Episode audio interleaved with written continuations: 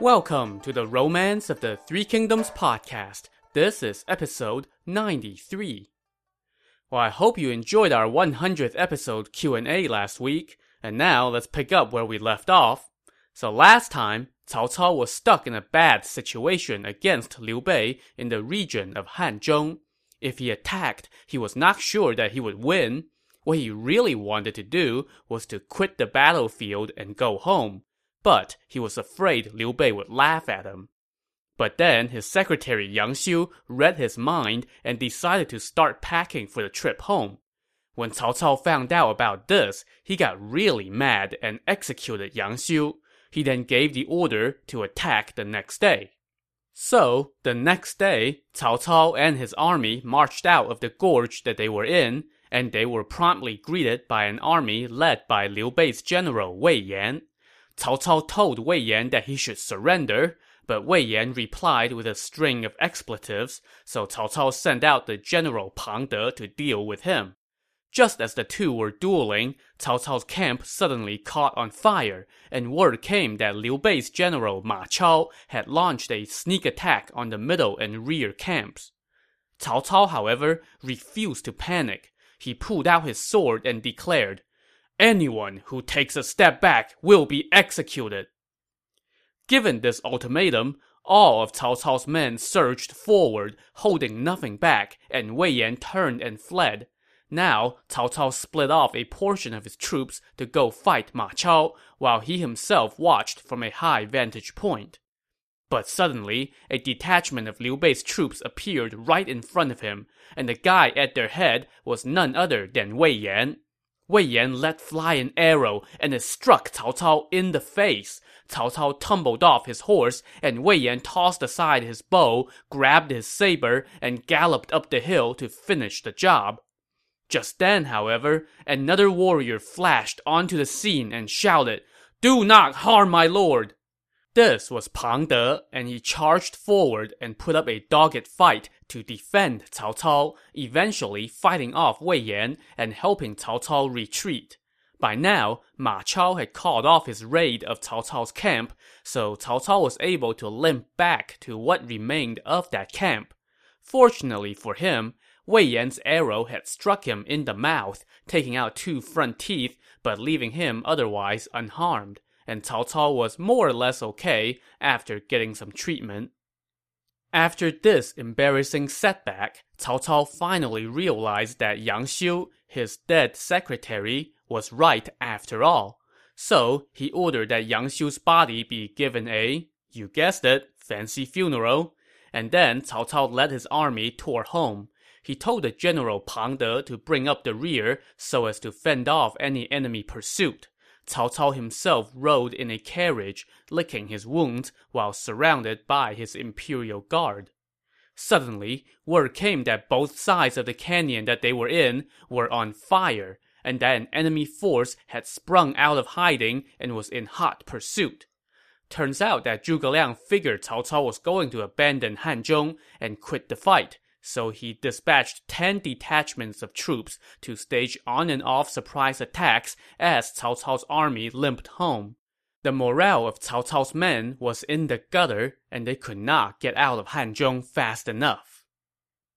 Once Cao Cao packed up and went home, Liu Bei turned his attention to the remaining cities of Hanzhong that were still holding out.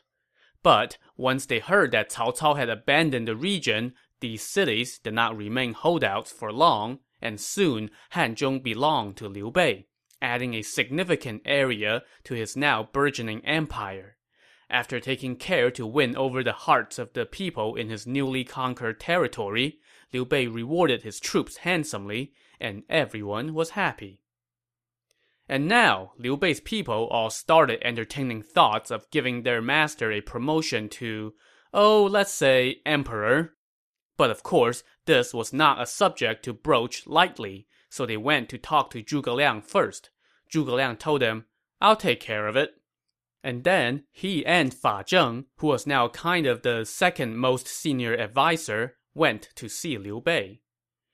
Cao Cao is usurping power, and the people have no ruler, Zhuge Liang told Liu Bei. Your lordship's humanity and honor are known throughout the land, and now you possess both halves of the riverlands. You should submit to the will of heaven and of the people, and formally declare yourself emperor so that you may legitimately bring the traitor to justice. You must not delay. Please pick an auspicious date. Liu Bei was blindsided by this suggestion.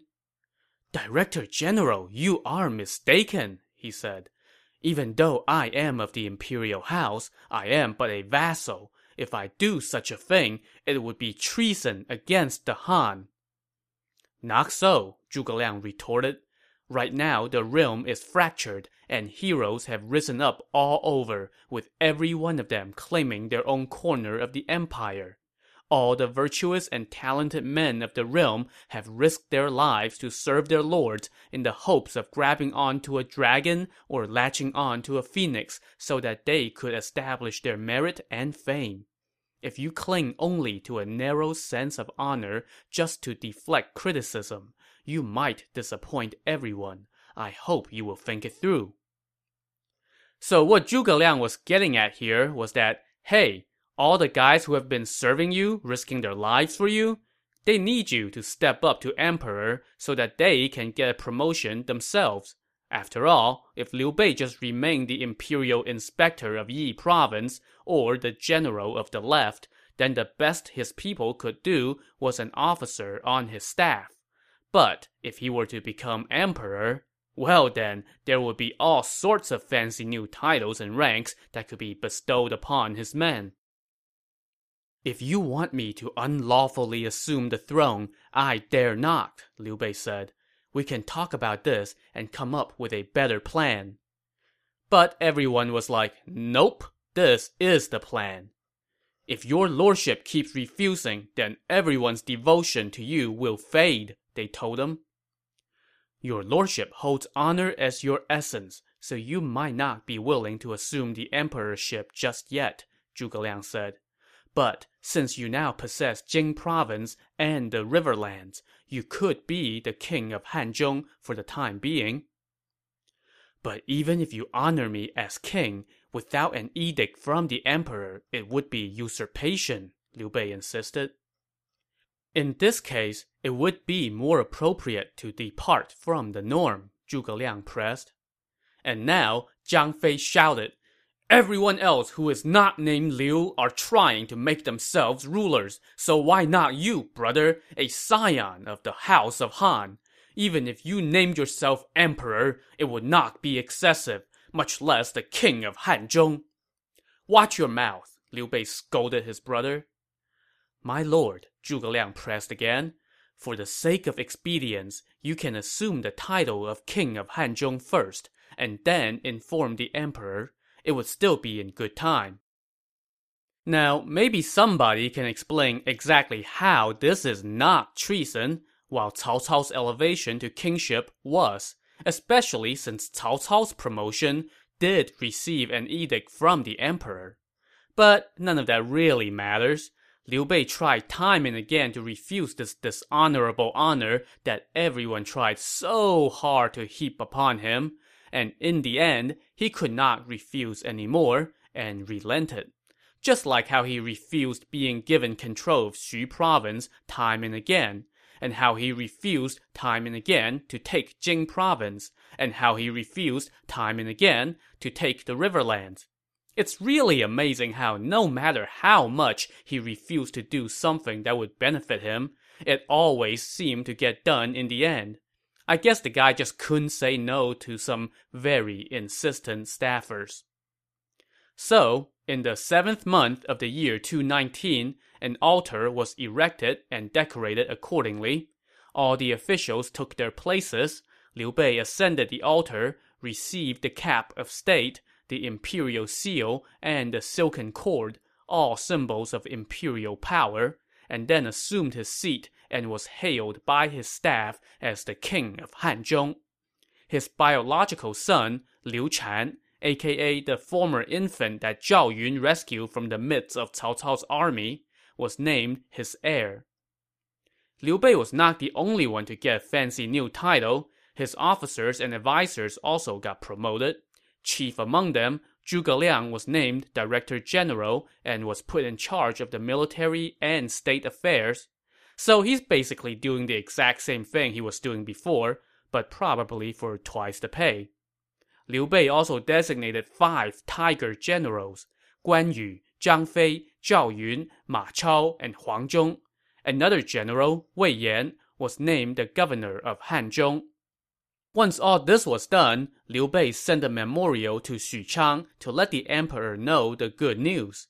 This was a long-winded document that basically said, Hey, I'm still your faithful servant and still trying to rid your court of traitors. All of those traitors are dead now except for Cao Cao. But, um, yeah, he's kind of out of control right now, and the imperial house really has no standing. So my advisors have pushed me, Really, I swear, they pushed me. I don't want to do it. But they pushed me to assume the title of the king of Hanzhong so that we can restore some dignity to our house. I know I'm undeserving of this great honor, but if taking it on would help me help you restore peace to your sagely court, then I guess I'll have to submit to the wishes of all those people pushing me to do this.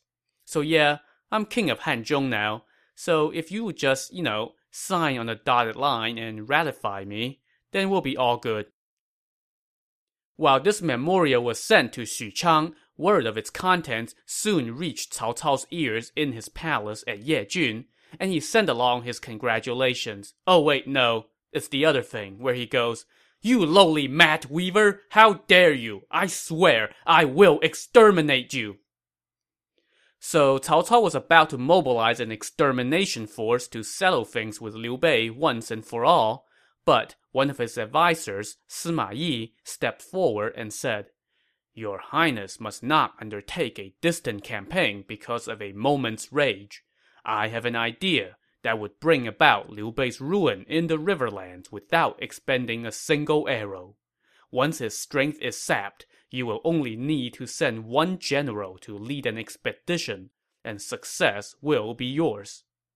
What are your thoughtful insights? Cao Cao asked. Sun Quan of the Southlands married his sister to Liu Bei, but then sneaked her back to Dongwu when Liu Bei wasn't around, Sima Yi answered. Liu Bei is also squatting on Jing province. Both sides harbor great hatred for the other you can send a well-spoken envoy to bring a letter to Sun Quan to ask him to attack Jing province. Liu Bei would no doubt mobilize the forces of the Riverlands to save Jing province. Then your highness can attack the Riverlands, and Liu Bei would be under siege on both fronts, and he would be in dire straits. Cao Cao loved that idea, so he quickly wrote a letter and sent the adviser Man Chong as the envoy to see Sun Quan. When Sun Quan heard that an envoy from Cao Cao had arrived, he first assembled his advisers to discuss. Wei and Dongwu did not used to be enemies, the senior adviser Zhang Zhao said. It's all because we listened to Zhuge Liang that our two sides have been fighting non-stop all these years, bringing suffering to the people. Man Chong must be here to talk peace. We should receive him with courtesy. So Sun Quan had his advisers go welcome Man Chong, and after the appropriate courtesies, Sun Quan treated him as an honored guest. Man Chong presented Cao Cao's letter and said, Dongwu and Wei did not used to be enemies. It's all because of Liu Bei that there has been hostilities between us.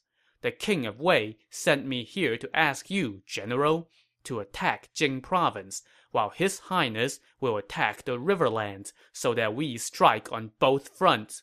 Once Liu Bei is defeated, we can divide his territory and pledge to never invade each other. Sun Quan read the letter and then held a feast to welcome Man Chong before sending him to the guest house to rest. Sun Quan then met with his advisers about Cao Cao's offer. Even though their plan is self-serving, it is reasonable, the adviser Gu Yong said. We can send Man Chong back and tell Cao Cao that we agree to a two-pronged attack. At the same time, we can send someone across the river to see what Guan Yu is up to before we take any action. Another adviser, Zhuge Jin, chimed in and said, I heard that since Guan Yu arrived in Jing province, Liu Bei found him a wife who bore him a son and a daughter. His daughter is still young and not yet betrothed. I am willing to go propose a marriage between her and your lordship's eldest son. If Guan Yu consents, then we can work with him to plan the destruction of Cao Cao. If he refuses, then we help Cao Cao take Jing province.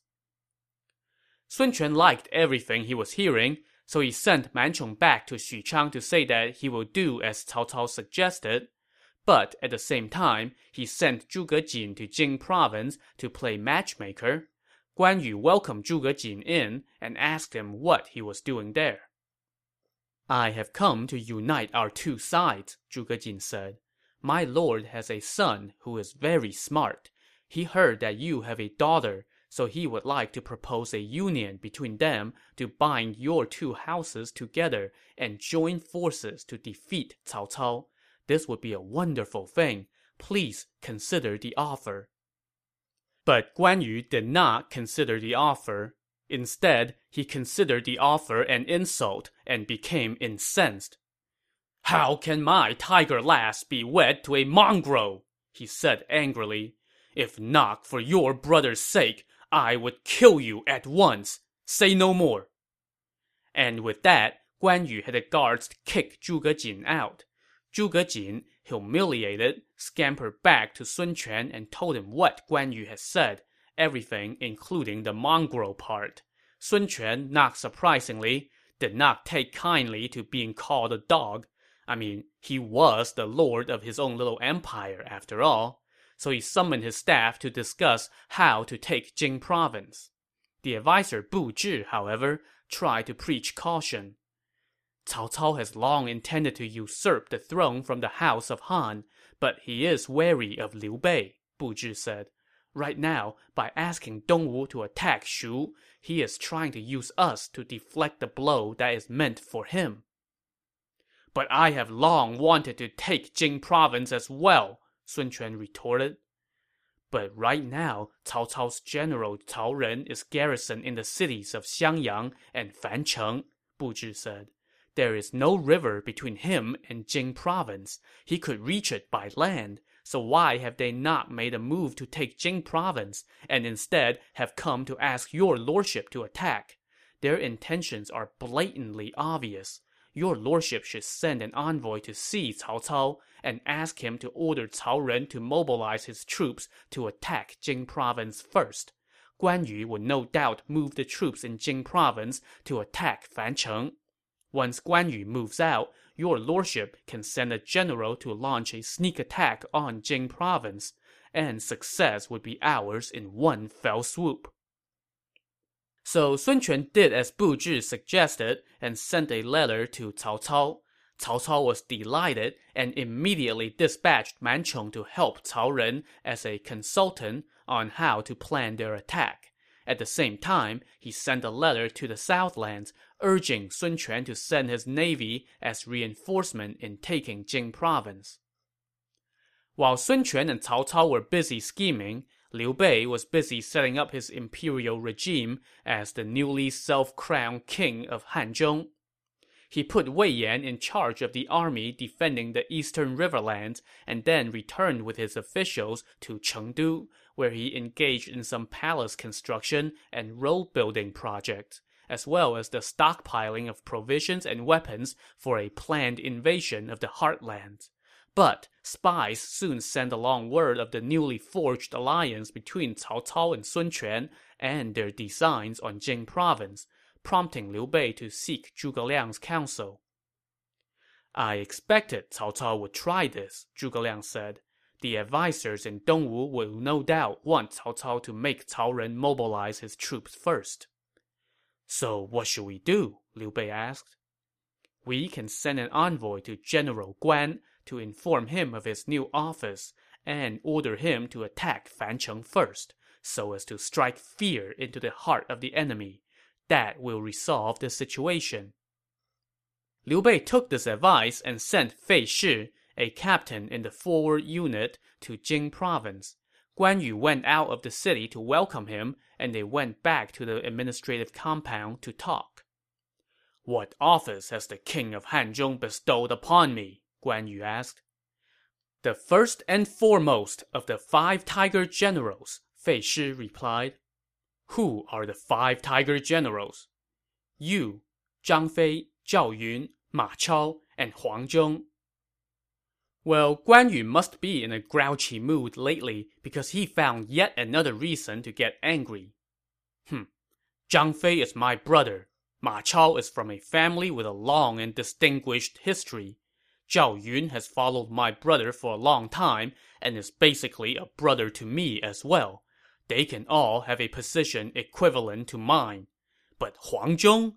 Who the hell is he? To rank alongside me? No self-respecting warrior would ever lump himself in with an old common soldier. So Guan Yu now sat down in the dirt and threw a tantrum. Well, not quite, but he did refuse to accept the seal of office. This could have turned into a real issue, but Fei Shi laughed and gave him a history lesson. General, you are in error. Remember that Xiao He and Cao Can were the closest confidants of the Supreme Ancestor as they pursued their grand enterprise together, while the general Han Xin was just someone who switched over from their enemy's side. Yet, when Han Xin was given a title of king, elevating him above Xiao He and Cao Can, there is no mention of those two being mad. Right now, even though His Highness has appointed five tiger generals, he and you also share the bond of brotherhood, and you two are of one body. You are him, and he is you. How can anyone else compete with that? Since you have received His Highness's great benevolence, you should share with him joy and grief, blessing and misfortune, without nitpicking over status and titles. I hope you will think this through. This little speech brought Guan Yu to his senses, and he bowed to Fei Shi and said, I was foolish. If not for your advice, I would have ruined everything. And so Guan Yu bowed and accepted his new title. That done, Fei Shi now presented Liu Bei's decree, ordering Guan Yu to lead his forces to take Fancheng. Guan Yu accepted the order and immediately set about making preparations. The officers Fu Shiren and Mi Fang were appointed to lead the vanguard, and they were stationed outside the city while Guan Yu treated Fei Shi with a feast inside the city. Around nine o'clock that night, Guan Yu and Fei Shi were still drinking when suddenly a fire broke out in the camp outside the city, Guan Yu hurriedly donned his armor and hopped on his horse to go take a look. It turns out that while his vanguard officers Fu Shiren and Mi Fang were partying in their tent, they had neglected a fire behind the tent, and it lit some explosives. The whole camp was in an uproar, and all the weapons and provisions were destroyed in the blaze. It took Guan Yu and company until one o'clock that night before they could put out the fire. Once he went back inside the city, Guan Yu summoned Fu Shiren and Mi Fang and chewed them out. I appointed you to lead the vanguard, and yet, before we even set out, you have burned so many weapons and so much grain, and the explosives even killed some of our own men. After such a debacle, what's the point of keeping you around? And so Guan Yu ordered the guards to execute the two offenders, but Fei Shi intervened and said, it is not good for the army to execute generals before setting out on campaign. Please spare them for now. Guan Yu relented, but he was still seething. If not for Captain Fei, I would have your heads for sure, he told the two. But just because Fu Shiren and Mi Fang were getting off with their heads still attached, it did not mean they were getting off completely. Guan Yu ordered that they each receive 40 strokes as punishment and removed them from their positions with the vanguard. Instead, he sent Mi Fang off to oversee the defense of the city of Nanjun, while dispatching Fu Shiren to defend the city of Gong'an. And before they set out, he told them, When I come back in victory, if I find that you have made any mistakes, I will punish you for both offenses. The two men were thoroughly humiliated, and they scurried off to their new postings. So now Guan Yu needed someone else to head up the vanguard. For this job, he turned to Liao Hua. Now, Liao Hua was a bandit leader who encountered Guan Yu years ago while Guan Yu was leaving Cao Cao's service to reunite with Liu Bei. Then, years after that, Liao Hua went to join Liu Bei just as Liu Bei was heading into the riverlands, so Liu Bei sent him to Jing province to serve Guan Yu. And now, he was leading the vanguard on the coming offensive. Guan Yu also sent his adopted son Guan Ping along as second in command to Liao Hua. Guan Yu himself led the main army, assisted by the advisers Ma Liang and Yi Ji. That day, Guan Yu made the appropriate sacrifices to his command flag. That night, he slept in full attire in his tent.